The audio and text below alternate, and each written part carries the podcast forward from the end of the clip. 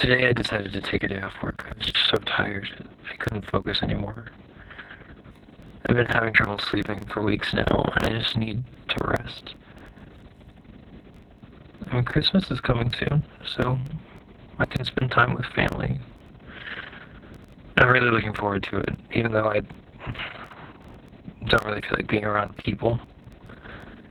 It'll be nice to have some time away from school and just relax. There'll be, you know, fun and there'll be plenty of laughter and good times and all that. Here's hoping that I'll be well rested and ready to face the world again soon.